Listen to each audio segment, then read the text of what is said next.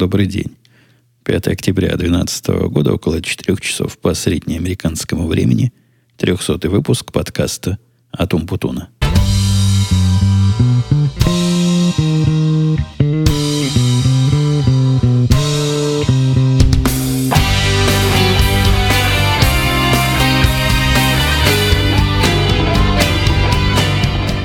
Да-да, 300 выпуск сегодня в пятницу, в наш регулярный день, хотя опять позволили себе пропустить неделю. Но зато регулярный день, видите, мы соблюдаем. Я соблюдаю с маниакальной какой-то последовательностью. 300 выпусков мы решили с вами праздновать. Ну, так, формально праздновать. И совместить эти празднования с очередной годовщиной подкаста. Годовщина какая? С 2005 сейчас 12, значит, 7 лет. 7 лет, да, это срок настолько немалый, что уже на эту тему как-то грустно – праздновать, хотелось бы спросить, ну и что, 7 лет? И, и как? Если бы подкаст имел какие-то коммерческие цели, то, конечно, можно было бы признать полный провал. То есть никакой кривой финансового благополучия от этого подкаста за все эти годы не наблюдалось. Но поскольку цели такой не было, поэтому это нам, этот параметр нам вовсе не параметр. А какой параметр? Ну, все, все мы с вами все еще вместе. И одни, наверное, приходят, другие, наверное, уходят. На мои вопросы, кто там слушает сначала, народу, прямо скажем, немного отвечает. То есть, видимо, уже большая часть тех, кто, тех, наверное, первых сотен, первые сотни, которые слушали, из них, наверное, немного осталось. У первого подкаста сколько было? 40 или 70 слушателей, насколько я помню. Вот мне было бы интересно статистику среди них провести, кто из них еще. Наверное, человека два – а может целых три до сих пор и сидят с нами. Ну, я вот сижу, то есть один уже есть, который все эти семь лет непрерывно, как к станку. Но нет, нельзя сказать, как к станку, как к работе, нет, как к радости. Иногда на эту радость времени нет. И иногда на эту радость не хватает сил, но все равно я всегда к этому возвращаюсь. И никаких планов у меня это прекращать нет. Была у кого-то идея, кто-то высказывал, может быть, на 300 выпуске красиво расстаться. Ну, мол, ну сколько можно? Всего, чего есть начало, должен быть конец. Идея была не моя. И я ее как-то не поддержал и не поддерживаю. Мне все еще нравится этим заниматься. Хотя, конечно, возраст уже не тот того энтузиазма, когда я записывал два, а даже было три подкаста в неделю. Нет, и, и не предвидится. Кстати, иногда такое бывает. Хочется внеочередное записать, но потом объясняешь себе, ну, лишнее это. Нету на это ни, ни сил, ни времени, желания только есть. А вот всего остального не хватает. Я не знаю, какие надо праздничные слова приговаривать. Я пока не забыл, хочу спасибо всем, кто поздравлял меня всякими способами в комментариях. Некоторые даже ходили по зеленой кнопочке, нажимали и там писали приятные слова, что приятно. И то приятно, и это приятно. Э, мне радостно, что вы слушаете. Ну, то есть я и без нажатия на кнопочку знал, что слушаете. Но вот все равно радостно. И приятное слово и кошки. Полезно, не говорю уж обо мне. Подкастеру приятное слово – это практически все, для чего они работают. Ну, в том числе одно из тех, для чего они развлекаются вместе с вами. Я не буду вам приводить какую-нибудь статистику. Я недавно видел какой-то подкаст про себя, гордо написал – за время, значит, существования нашего подкаста нас скачали 300 тысяч человек. Ну, там на самом-то деле математика хитрая. Не 300 тысяч человек, а 300 тысяч раз скачали. Я-то понимаю разницу, да и вы, наверное, понимаете. Я наши с вами миллионы приводить не буду, потому что это как-то даже неприлично. Ну, просто совершенно неприличные числа получается, которые, в принципе, любой человек, владеющий арифметикой, умножая 300 на число наших десятков слушателей, таких же, как вы со мной. Ну, не совсем таких же. Таких же, как вы. Не совсем таких же, как и я. Да, и получаете результат там совершенно сумасшедший. Ну, мы чего будем цифрами разбрасываться? И цифры есть, и, и хорошо. Смотришь на миллионы и думаешь, ух. Раньше у меня было такое, когда я смотрел на одноразовую аудиторию, то есть аудитория, которая приходит на каждый подкаст, и сначала я помню, думал, ух ты, целый класс ко мне пришел, вот как в школе класс. Потом этот класс стал как в институте. Со временем я стал собирать маленькие залы, ну, такие, как когда рок играют, собираются такие маленькие подвальчики, и там, я не знаю, сколько человек, сто, может, собирается. Потом эти самые арены стали больше и больше, и, и теперь нам с вами удается собрать, я не знаю, лужники, сколько в лужниках там, 50 тысяч. Нет, 50 тысяч нам не удается в этом подкасте. Но удается собрать аудиторию такого хорошего, большого концерта в Кремлевском дворце съездов. Ну, по моим представлениям. Другие подкасты, да, собирают и арены больше, чем самые популярные баскетбольные игры мои, с моим участием подкасты. В этом нет, в этом поскромнее. Но все равно, если, если представить себе средний э, вместительности стадион баскетбольный, то вот такие стадионы мы с вами вполне собираем каждый выпуск. Представляете, выходит артист, я, каждую неделю перед стадионом и поет им разговорные песни. Забавно и, и приятно. То есть вам, я надеюсь, забавно, мне уж точно приятно. Первая тема у меня, которая здесь сказана после слова юбилей, вот все, что было сказано мною, это была, как обычная импровизация, ведома одним словом. Юбилей. У меня в шоу-нотах написано юбилей.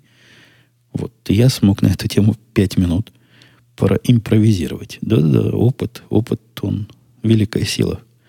Не пропьешь и в карман не спрячешь. У меня тут про разрыв шаблона. Давайте мы разорвем шаблон непреднамеренно, то есть по-другому. И начнем какую-то такую в честь юбилейного выпуска смесь комментариев, если будут приходить к слову. Вот как сейчас. К слову пришел комментарий. К слову, это значит к празднованию. Слушатель Петр 001 писал по поздравление к 300-му, откликаюсь на просьбу сказать спасибо. Евгений, спасибо вам за замечательный подкаст. С удовольствием слушаю рассказы очевидца. Отдельное спасибо за внимание к техническому качеству продукта – Хороший звук – это не то, за что слушают подкаст, а вот плохой звук – это то, почему его не слушают. Правильно сказал Петр, не, не убавить, не прибавить. Ему надо в подкастеры идти с таким умением кратко и емко формулировать. Да, да, да, спасибо. Я горжусь тем, что меня слышно хорошо, хотя, как вы заметили, в последнее время успокоился и дошел до того для себя ну, не идеала, но, может, для предела – своих возможностей, своих необходимостей. И, в общем, больше дальше никуда. Больше, дальше, глубже, выше, ниже. Никуда не копаю. Но, по-моему, наш уровень и технический, и стилистический вполне, вполне дорос до какой-то взрослости. 7 лет. И понятно, что он особо не развивается, хотя оно же стагнация – это признак загнивания. Может, нам надо, наоборот, куда-то развиться – какую-нибудь новую аппаратуру попробовать, какие-то новые примеры. Например, я буду тут плясать в прямом эфире, петь песни и бить себя э, ладонями по пузу для отбивания ритма. И интересно, будет ли это положительное изменение? И как, насколько положительно будет вами воспринято? Шучу, шучу, не, не собираюсь по пузу бить, ну что вы. Это какой-то разврат. И возвращаясь к заготовленному разрыву шаблона – у меня тут случилось на неделе, это я уже отхожу от наших юбилеев, хотя, возможно, я, когда комментарии буду зачитывать, там юбилеи опять будут всплывать.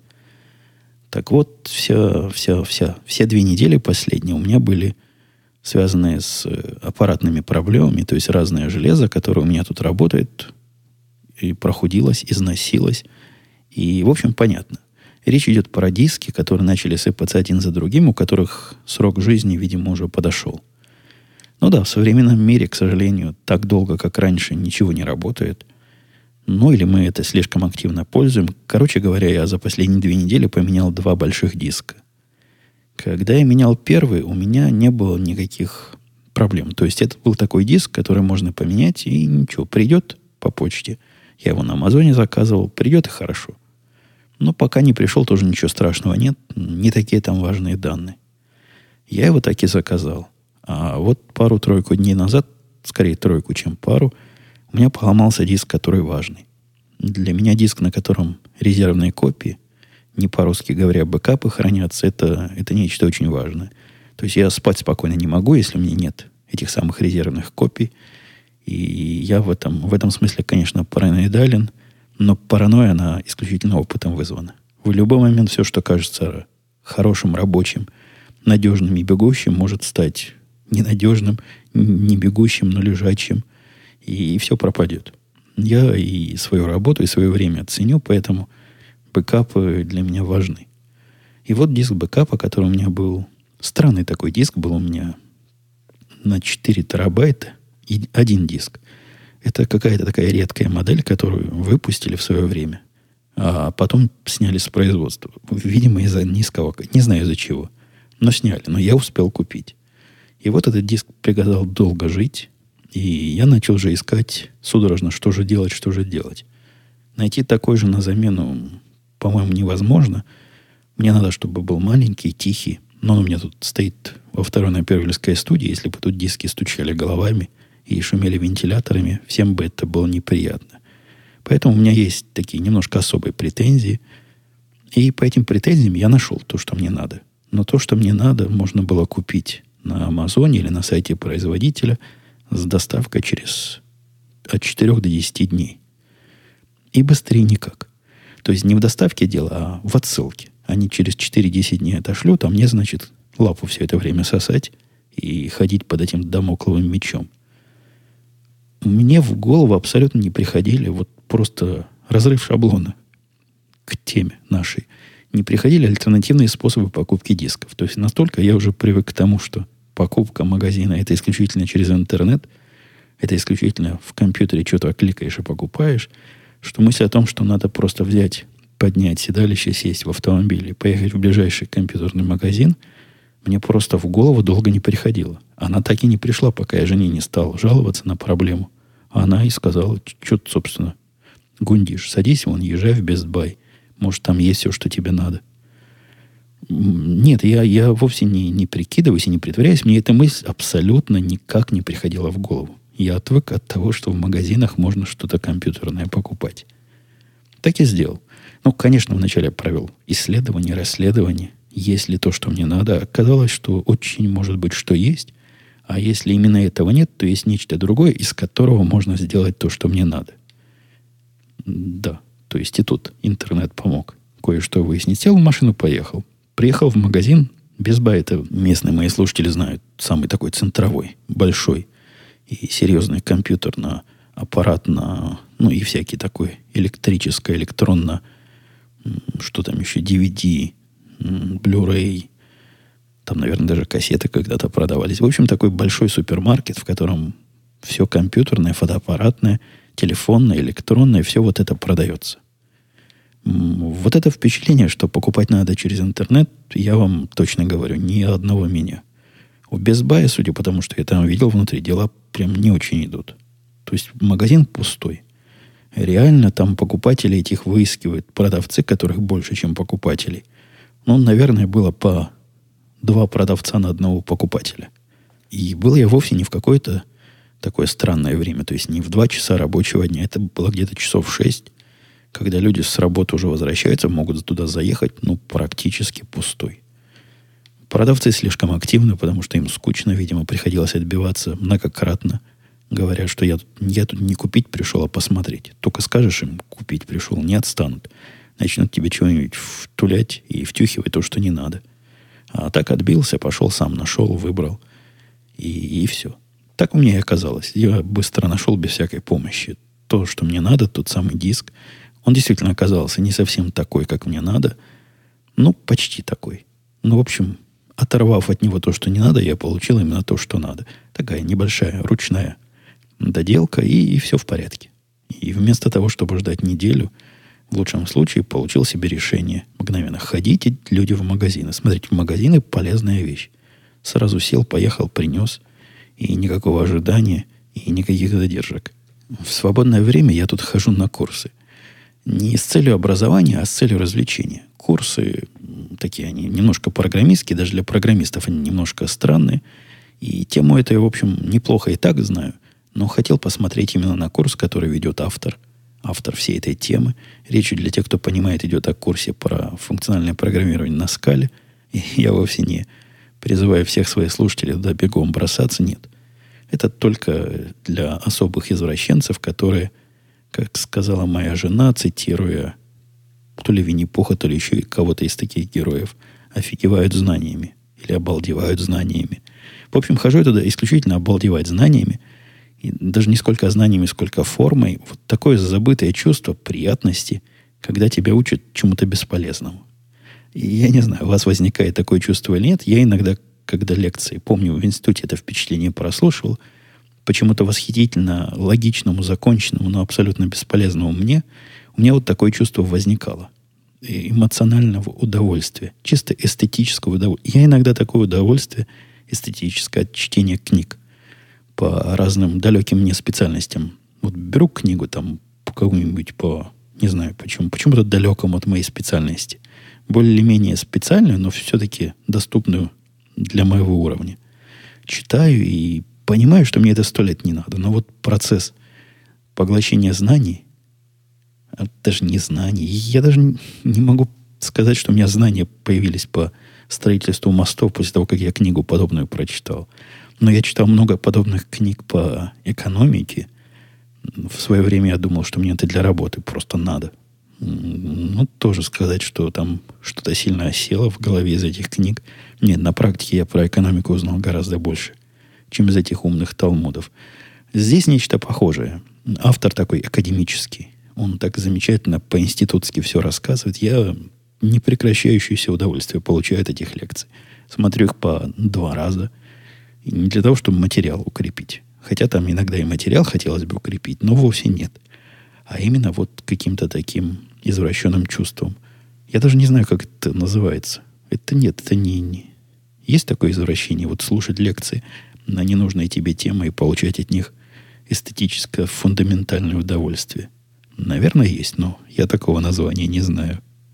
Давайте к менее веселому, но к свежему произойдем как сказал мой начальник, shit happens. Happens shit, то есть дерьмо случается. И как раз на, на вот эти события, которые у нас тут происходили. Вы знаете, в нашем деле, я не знаю, как в других делах, вот инженеры, которые занимаются настоящим реальным миром, ну, опять же, те же самые мостостроители, строители домов, бывает ли у них такое, что вот ты построил все как положено, и в какой-то редкой ситуации, когда многие явления плохо совпадают. Ну, например, если ты строил небоскреб, а тут тебе сразу и землетрясение, и торнадо, и ураган. И вот в этой ситуации, на которую ты теоретически рассчитывать не мог, ну, каждое само по себе явление – редкость. А уж три одновременно вообще чего-то странное за всю историю никогда не было. Интересно, бывает у них такое, что дома, например, от этого рушатся и задавливают своих жильцов. Это у меня не, не голые академический интерес, а чисто практический. Потому что практически у меня вот такое именно сегодня случилось. Одна из э, не очень основных систем, которая мною уже сто лет как написана была, да, мною. Я пытаюсь вспомнить. Я, и, я точно ее начинал писать, и, по-моему, я ее и дописывал. Но давно это было уже. Уже этих деталей не помню. Но код мне выглядит знакомым. То есть, наверное, все-таки я писал до конца. Она, как и большинство моих других систем, параноидально защищена от всяких стихийных бедствий. Стихийные бедствия с точки зрения программы для своих неинициированных слушателей, они бывают такие неочевидные. Например, некоторые программы, которые чего-то делают э, ответственного, некоторые из них не должны запускаться там два раза чаще, чем... Это от специфики зависит, я просто вас на, на свои рельсы пытаюсь подвести. Вот эта моя конкретная программа не должна запускаться никогда одновременно с такой же, ну или похожей потому что будет ой. Но даже если будет ой, там внутри стоит защита против такого оя, чтобы даже если вот такое странное произойдет, и если вдруг как-то они в две запустятся, чтобы вот все равно ничего плохого не случилось. А даже если такое плохое случается, там внутри стоят еще параноидальный слой защиты, который проверяет, а вдруг, вдруг неожиданное случилось. И я пытаюсь перевод найти слово unthinkable. Ну, вот такое, что... Ну, вы поняли, да? И против этого есть защита. Но оказалось на практике, и это у меня заняло несколько дней интенсивного обдумывания, потому что редкое совпадение событий очень трудно прогнозировать. Ну, то есть в голову человека не укладываются настолько плохие варианты.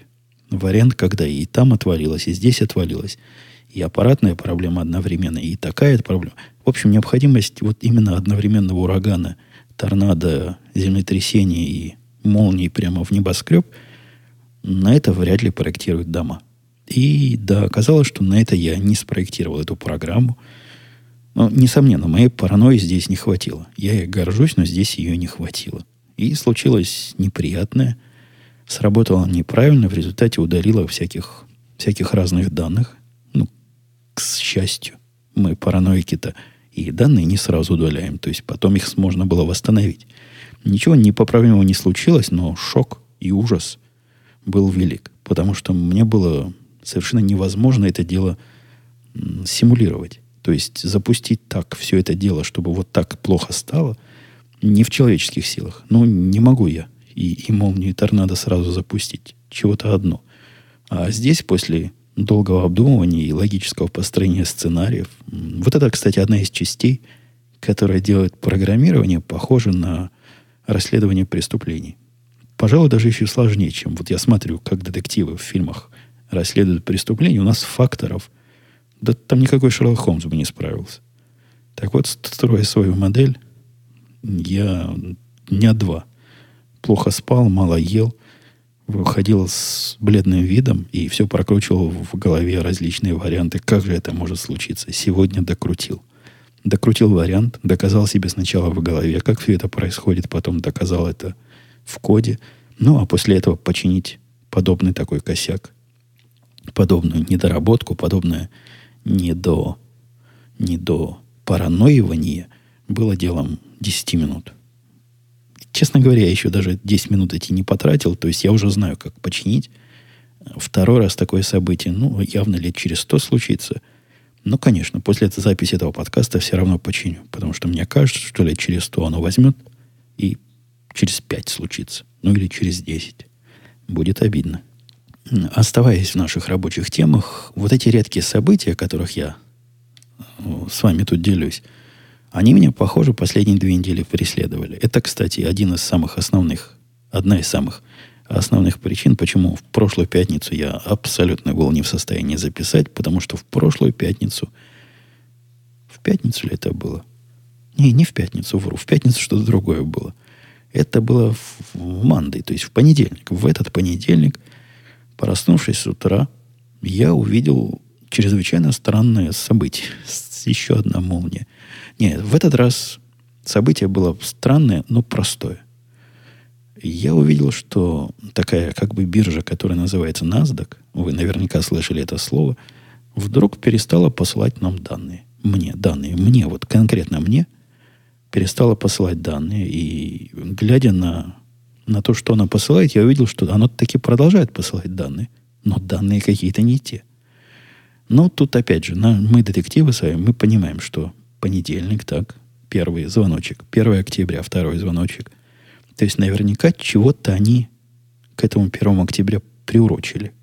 А к тому, что они приурочили, я не в курсе, не знаю, что там случилось. То есть какое-то количество изменений произошло на их стороне настолько, что я вас вообще перестал воспринимать их данные как валидные, то есть правильные данные, и не знал, что с ними делать. Просто сидел, сидела программа, данные, конечно, складировала в стороночку, ну, на всякий случай, чтобы потом вот, если что.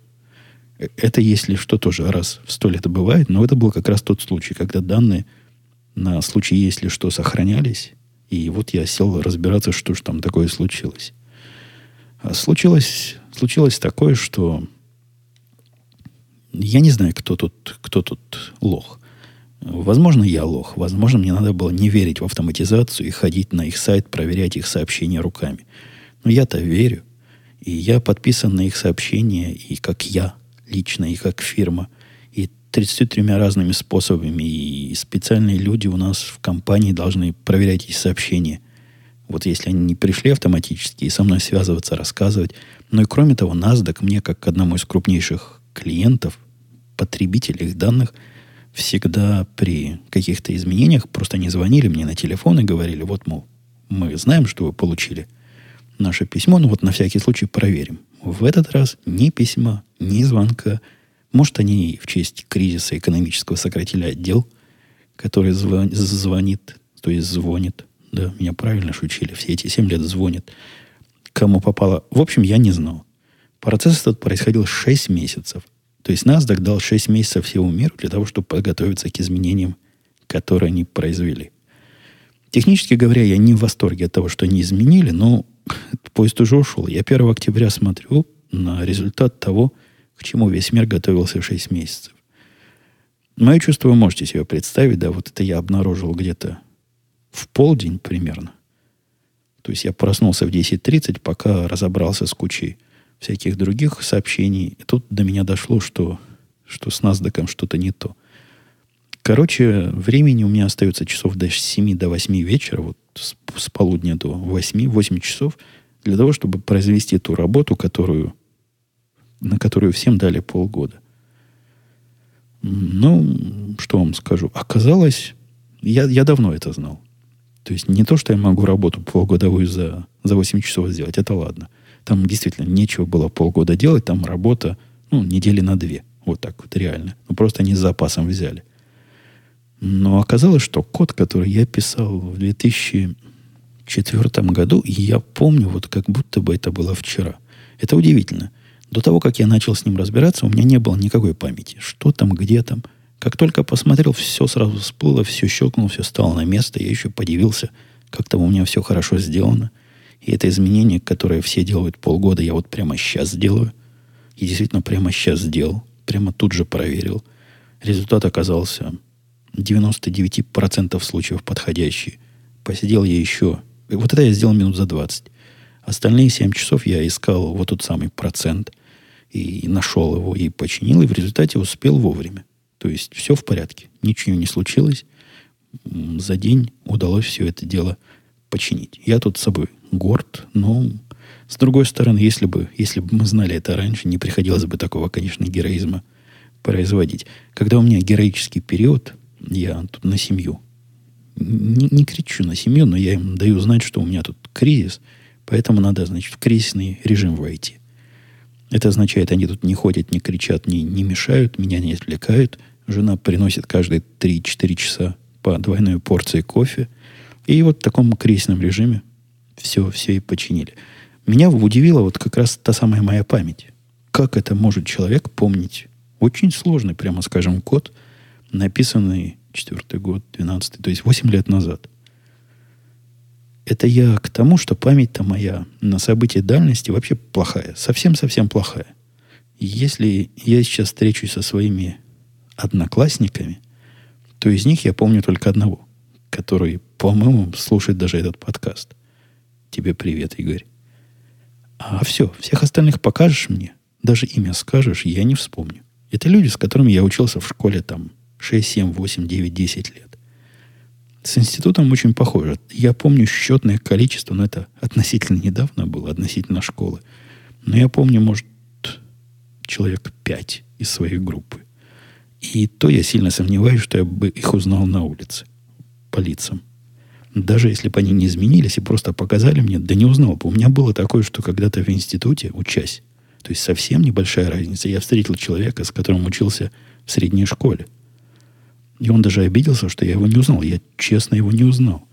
У меня эта забывчивость или пропадание дальней памяти на лица – Всегда было. Это не связано с тем, что программирование вытеснило и заняло. Вот эти коды заняли память. Нет, так всегда было.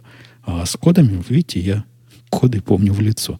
Покажи мне их 8 лет спустя, и все становится на свои места. Наверное, это какие-то разные части памяти, наверное, какие-то разные части мозга этим занимаются. Может, они даже в конфликте как-то. То есть, если одна часть мозга развита, то со второй проблемы. Ну, вот у меня так. И меня, кстати, радует то, что я не забываю свой код, или код, которому я приложил руку через много-много лет, меня э, сильно радует. Вы помните, я рассказывал, был случай, когда через 5 или 6 лет жития здесь со мной связались из Израиля по поводу программы, которую я писал там, там лет 5 назад, то есть лет 10 прошло между программой и моментом написания программы и моментом, когда они попросили моей помощи. И, и то я смог чего-то вспомнить. Хотя с тех пор языка того программирования нет, и систем тех нет. И не то, что вспомнить, починить, там надо было переделать старую программу под новые технологии. Эта программа, я вам должу, еще была написана до того, как придумали интернет. Ну, или до того, как в Бразилии появился интернет. А вот потом я ее переделал то ли бразильский, то ли аргентинский, какой-то южно, на какой-то южноамериканский интернет. И тоже все вспомнил. На прошедшая, позапрошедшей неделе я стал счастливым обладателем айфона. iPhone 5, как iPhone 4 был моей любимой, любимым гаджетом, любимой такой домашней э, зверушкой, домашней игрушкой скорее. А iPhone 5 еще более любим. Я не могу сказать, что я в полном восторге, но у этого телефона, несомненно, есть нечто. Такое нечто, на которое трудно пальцем показать, но как объяснить словами, что какая-то вещь, которую хочется брать и держать в руках. А если не в руках, то держать в кармане, но чтобы она была близка к тебе. Это вовсе не, не фанатство никакое. Я и с четвертым айфоном, который у меня был до этого все время ходил, но с этим впечатление приятности больше. То есть работает так же, а радости больше. Уж не знаю, как это объяснить. Умеют. Видимо, умеют. Никаких э, вот этих криков, которые рассказывали о том, что они царапаны, о том, что у них все плохо, о том, что карты... Я все это не буду даже про это все рассказывать. Потому что, ну, что нам с вами ерунду обсуждать? Не-не, я не говорю, что царапанные, когда приходят айфоны из коробки, это ерунда. Ну, наверное, есть пару человек, у которых так было. Черт знает, что еще бывает там в Китае. У меня нет такой проблемы. Он немножко подбился с одного конца – но вы знаете, я ношу все свое вместе, не, не берегу вещи. Они у меня в кармане и с ключами, и, и с разными другими. Вот недавно носил его в кармане, в котором такой складной набор инструментов лежал. Такой типа швейцарского ножа, только весь железный, с которого отверточки, шилы и всякие другие плоскогубцы торчат во все стороны. Но в процессе всего этого промышленного использования мной айфона у него маленький такой маленький скол с одной стороны. Собственно, и все – такой микроскопический, который я специально искал для того, чтобы, ну, честно ответить на вопрос, есть ли проблемы с облазением краски или нет. Я так долго на этом остановился, потому что это самый популярный вопрос, который мне и в Твиттере, и везде задавали. Нет, ну, он, конечно, все можно поцарапать. Тут проблем нет. Но также можно и все остальное поцарапать, как и его. Никаких особых проблем с царапа неустойчивостью я не наблюдаю. А iPhone мне доставили раньше на неделе, наверное, полторы, чем я ожидал. Не очень понимаю, зачем так делать. Ну, то есть это Apple, это фирма, которая известна своей логистикой. Если они сказали, что доставят вот такого-то числа, то, наверное, за этим, за этой информацией что-то есть. Но, тем не менее, приятно. Вдруг раз доставили на почти на 10 дней раньше.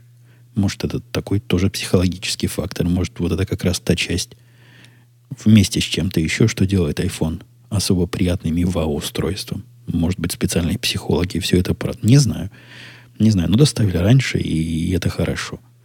Так что теперь я гордый и счастливый не скажу. Ну, это какой-то странный повод для счастья, но довольный. Довольный обладатель правильного телефона. По поводу правильного, не хочу наезжать на владельцев других программ, но я в магазин, когда ходил вчера, вчера, позавчера, за диском, внимательно посмотрел на другие телефоны. Вот увидел, да, вот тот самый конкурент Galaxy, который м- самсунговский. Он хорошенький такой, вы знаете, я хуже ожидал. Но а счастья нет. То есть берешь его в руки, видно, что симпатично, но как-то радости. Вроде и телефон нормальный, а радость не та. Это я даже с ним не работал еще. Вот чисто пару в руках подержал минут 10-15. Посмотрел на другие телефоны, на разные модные Моторола, но там еще меньше радости. Ну, вот как-то так. Не знаю, как эту радость объяснить, но здесь эту радость явно сумели мне донести. На прошедшей неделе совершенно для себя неожиданно, и у меня там писали разные критики моего поведения. Говорят, вроде взрослый, умный человек. Они мне льстят. Не, не льстят. Правильно говорят. Взрослый, умный человек, а с дураками связываешься. Не, я не собирался связываться, и речь идет о том, что на около техническом сайте, около айтишном даже сайте, вдруг на ровном месте возник такой наезд, рядом с которым я не мог пройти, мимо которого. Не потому, что мне за державу обидно. Да мне, собственно, плевать, что там кто думает про Америку, про Израиль, про Россию. Ну, совершенно плевать. Нет, например, про Россию я, я тут наоборот защищаю, когда всякие глупости говорят – и когда про балалайки вместе выпить водки, пойти на мороз, ну, я пытаюсь, пытаюсь глупости развеивать в головах своих собеседников. Но есть особый род глупости, который, видимо, не развеять ничем, кроме специальных медицинских препаратов.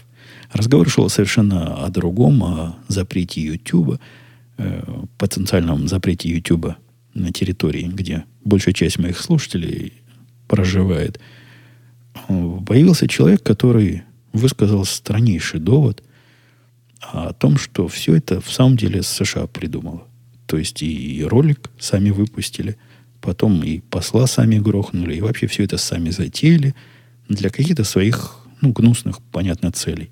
Я, возможно, прошел бы мимо, но мало ли странных сообщений от странных людей. Но это было обставлено как логическая цепь. И вот тут меня зацепило.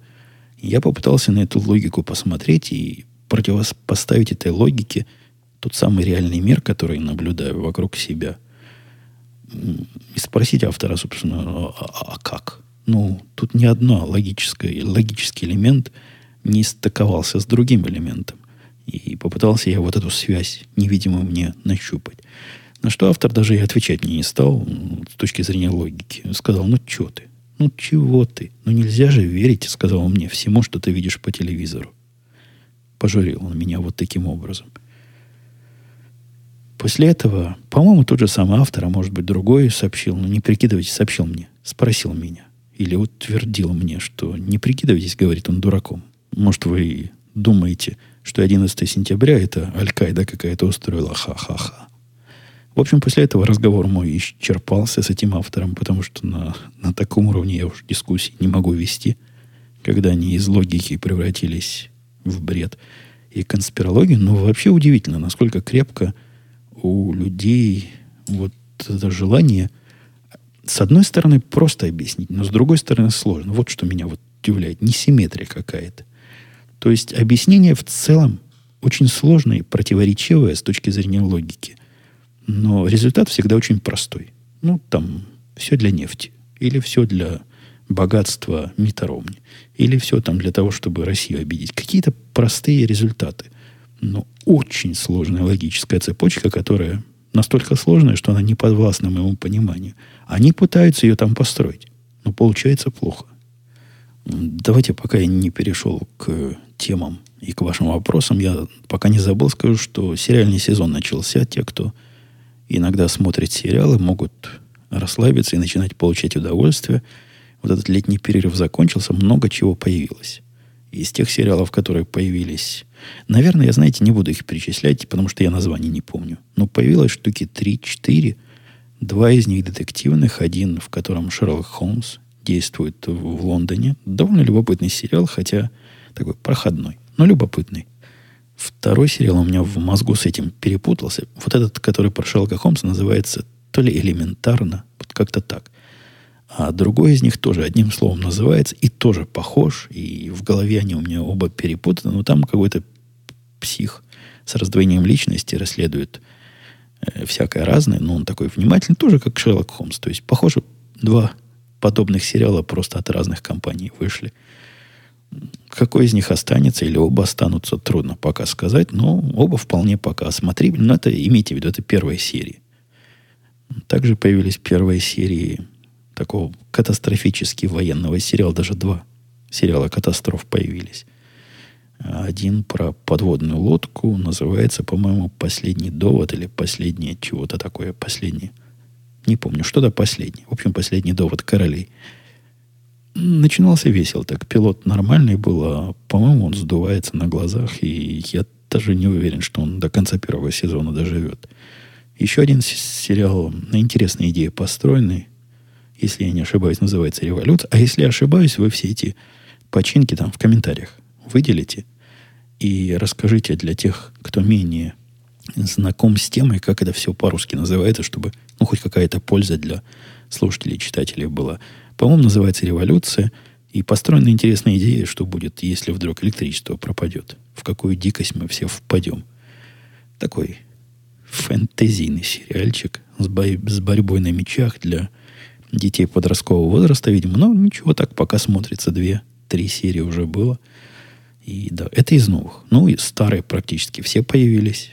То есть и любимые мною сыны и дети же анархии начали продолжаться – Менталист и Кассел, все это тоже. В общем, список на, на что посмотреть сильно занятый. Особенно их много в четверг входит. Ну и, конечно, Big, Big, Big Bang, которая э, теория большого взрыва тоже начала очередным сезоном нас радовать. На четверг много чего. У меня просто четверг весь DVR занят записью вечером. В два канала пишет, и даже иногда конфликты бывают, которые руками разруливать приходится. И решать, кому, значит, жить, кому нет. И это, заметьте, еще баскетбол не начался. А он начнется вот-вот, вот совсем скоро уже. Наши игры первые.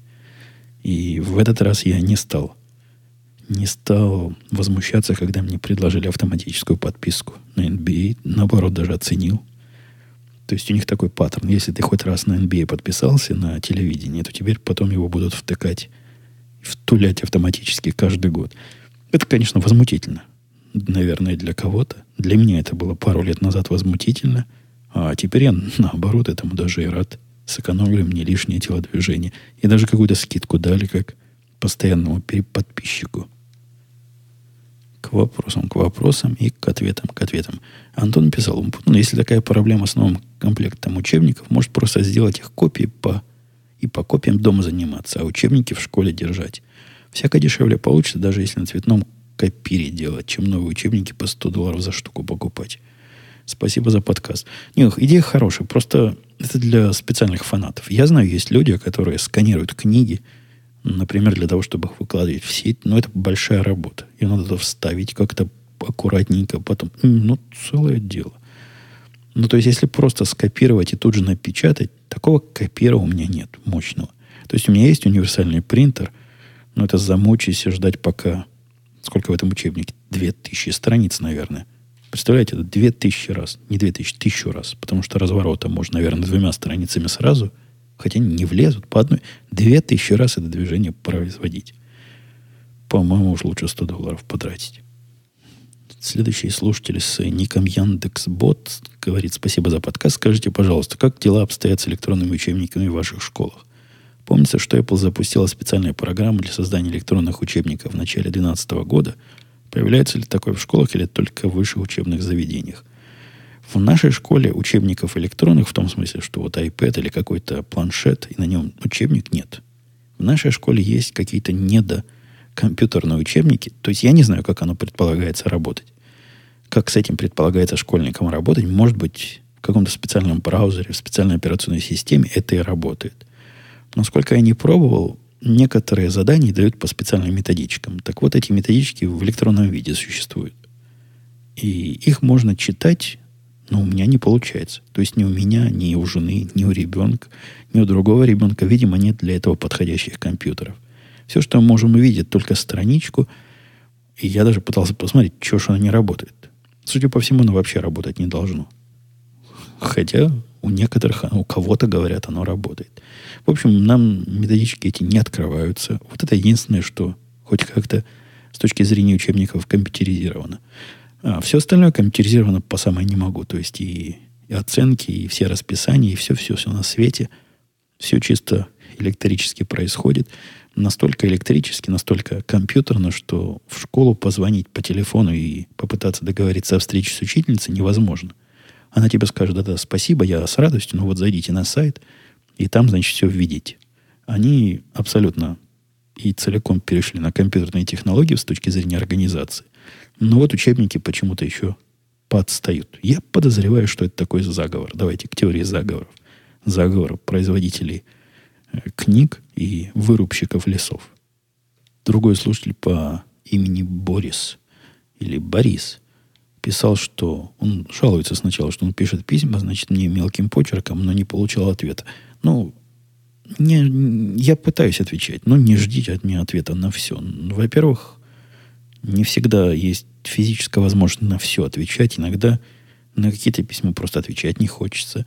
Иногда они попадают в спам. Но у меня много писем приходит каждый день, поверьте.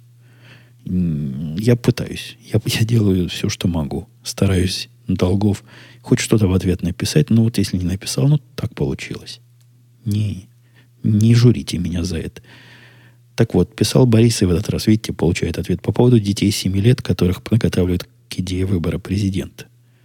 Я провел, писал он, аналогию между интересом дочки к политпередачам по ТВ и тому, что происходило в школе 4 года назад. Хорошо это или плохо, нужно решать родителям. Я думаю, такие вещи уменьшают дискриминацию детей по возрасту и уменьшают процент неявок в избирательных участках. Извиняюсь за все эти левые идеи. Не, они не левые, они немножко такие, на мой взгляд, подростковые идеи. Что за дискриминация детей по возрасту? Может, им с пяти лет разрешить носить оружие, ну, чтобы не было дискриминации. А то, смотрите, по Конституции все можно, а детям нельзя. Или какое, собственно, безобразие, что их дискриминируют по алкоголю. То есть 21 год, а до этого ни-ни-ни. Ну и машину не сразу им можно водить, смотрите. Да, а решать судьбы страны – дискриминация по возрасту. Это значит, со всякая домохозяйка, начиная с трех лет, наверное, может делать. Да нет, интерес к политпередачам по ТВ вовсе не связан, на мой взгляд, с тем, что происходило 4 года назад в школе, а связан с тем, что происходит сейчас в семье, и с тем, что я сейчас-то обсуждаю. Ну, а дочка прислушается к тому, что папа говорит. По поводу моих матрасных э, удивлений был тоже целый ряд вопросов и целый ряд комментариев. Во-первых, человек какой-то писал, что неужели у вас нету Икеи, в которой все это можно купить, без всяких продавцов-консультантов надоедливых. И есть. Ну, вы что, не знаете, какие матрасы в Икее продаются? То есть у нас был, я не понаслышке знаю, у нас был когда-то такой. Но лучше пива не было. Не, в Икее матрасы плохие. Ну, зависит от того, с чем сравнивать, но сравнивая с тем, на чем мы спим сейчас, я могу сказать однозначно. Тогда, когда мы их покупали, вот когда мы только в Америку приехали – и много чего в Икее покупали, были матрасы, ну, совсем-совсем какие-то никудышние, как потом выяснилось. Хотя, конечно, поначалу казалось, ух, царские буквально размеры. Можно и вдоль и поперек. Ну, плохие, плохие. Э, Еще писали мне, что не все такие магазины. Ну да, действительно, магазины не все такие. Жена недавно была, как она сказала, в фирменном магазине матрасов, и там себя все ведут достойно. То есть, если спрашиваешь, отвечают на вопросы – а если не спрашивают, что не пристают, причем на вопросы говорят правду, можно вот вопрос, а почему это такой фирмы, а не такой, они правду скажут, да, говорят, фирма не та, вот у нас такой нету. Но не будут вовсе тебе утверждать, что это такая же, только лучше. То есть, видимо, зависит от, от культуры магазина. В общем, жена зареклась ходить э, в универсальный магазин по продаже матрасов всех на свете, а ходит теперь, когда ходит наверное, целый раз сходила в специализированные, которые вот одной фирмы, ну или двух-трех фирм только продают, впечатления, говорит, совсем-совсем другие. Дебаты Андрей Иванов писал. Дебаты Барака Обамы и Мита Ромни уже прошли большими буквами. Я не знаю, к чему это он. Чего это он хотел сказать вот этим криком. Ну да, уже прошли первые. И хорошо прошли. То есть меня как представителю правой стороны этого политического спектра, они, результат их приятен. Я всегда подозревал, что Обама не семи пядей во лбу, но посмотревший в результ... на него вот в ситуации, когда нет помощников, нет подсказчиков и нет э, написанной бумажки с ответами, и нет телепромтера, как он себя ведет, жена моя, вот, что, казалось бы, человек аполитичный, не следящий за всем этим, то есть она, конечно, знает, за кого надо голосовать, потому что муж сказал – но она глядела со мной эти дебаты и говорит, мне Обаму все время было жалко. Но действительно, это было избиение младенцев. Не потому, что наш, наш-то его бил как-то ниже пояса. Нет, все было так, вполне по-джентльменски. Никаких персональных наездов, все было очень и очень на уровне. Но с точки зрения вот, поведения, Обама выглядел ну, крайне неуверенно. Казалось, что он за что-то... Я понимаю, за что ему стыдиться – но неужели он сам понимает, что ему надо уже стыдиться за то, что он тут натворил? В общем, хорошие были дебаты. Если еще одни дебаты такие пройдут, я думаю, те самые результаты выборов, о которых вам русские аналитики по радио уверенно говорят, то все говорят, они понятно, им все понятно, могут для них оказаться неожиданностью. Давайте последний на сегодня. А от кого это было? Как-то он у меня без, без автора. После рассказа про переход работника в Apple и упоминания рекрутера в прошлом подкасте появился вопрос, писал слушатель, имя которого я тут потерял в своем Evernote. А если у вас интересная история про рекрутеров, вы вообще часто ли к вам приходят с предложениями о найме и как они к вам поступают? Вот с рекрутерами это похоже, как с продавцами матрасов. По-моему, их в одном колледже готовят. Они меня часто достают, и я им всегда даю такой телефон, который могу отключить, потому что люди эти, ну, от них не отбиться. Они, даже если ты их пошлешь, будут тебя долго-долго доставать. И регулярно. У них там календарь, наверное, и специальная такая программа. Кому поморочить голову сегодня. Даже если я им говорю, что нет, до конца 2012 года меня не интересуют там контракторы с Пакистана. Они все равно будут звонить каждый месяц и говорить, может, что поменялось, может, уже интересует. Ну, ничего с ними интересного не происходит с рекрутерами, разве что я, по-моему, это рассказывал как-то в прошлых подкастах, как они легко переключаются с позиции э, из, предлагать тебе кого-то в более для них приятную позицию заиметь тебя. Не, не так. Что ж я пытаюсь сказать-то? Что-то сложное. Устал уже, видимо. Ну, то есть, когда я даю кому-то рекомендации, и рекрутеры звонят мне, чтобы проверить правильность данных, для них это всего лишь повод, вот часто повод – для того, чтобы узнать, а нет ли у меня необходимости кого-то нанять. Может быть, вот, вот если я вдруг ляпну, что есть, то все, конец разговора. Они уже забывают, зачем позвонили, и начинают, значит, меня обрабатывать как очередного потенциального работа, работа взятеля. Им работа взятеля, видимо, очень-очень интересная. То есть конкретная работа взятеля им, не знаю, в 10 раз, в 100 раз интереснее, чем их клиент, которого они пытались до этого представлять и проверять. Странные люди, ну, не то, что странные, видимо, только такие идут в рекрутеры, такие типично маркетинговые люди. Никаких интересных историй с ними нет. Ну, я рассказывал, да, историю, когда мне попытались взятку в виде айфона или айпода или айпэда чего-то дать, но как-то погрозились и не дали. Ну и, собственно, все. Все мои на этом интересные рекрутеровские истории закончены. Нудные они люди. Одна у меня была хорошая рекрутерша, приятно с ней работалось, не приставучая. Но вот на повышение ушла после того, как всех своих кандидатов у меня устроила. Ладно, все, давайте я буду. Голос действительно чего-то у меня уже после 50 минут разговора совершенно сел. Сил никаких нет, и к работе надо возвращаться. Все, пока, до следующей недели. 301 выпуск начнет, так сказать, новую генерацию. Не могу сказать нового сезона, но новой сотни наших с вами подкастов. Пока услышимся. Here we go. Yeah.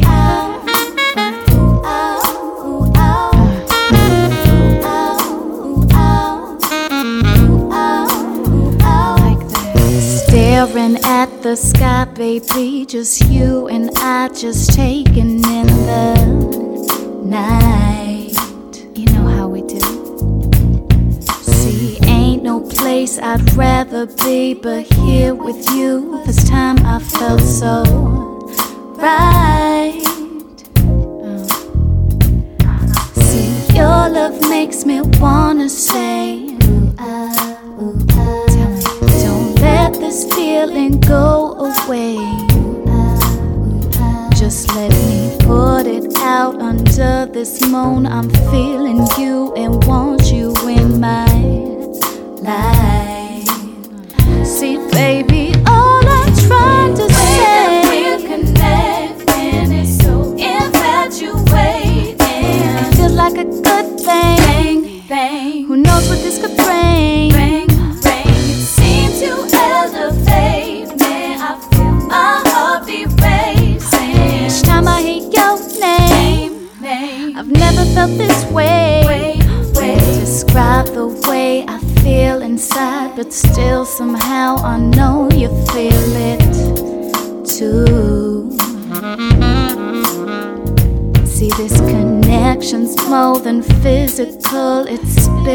Olá.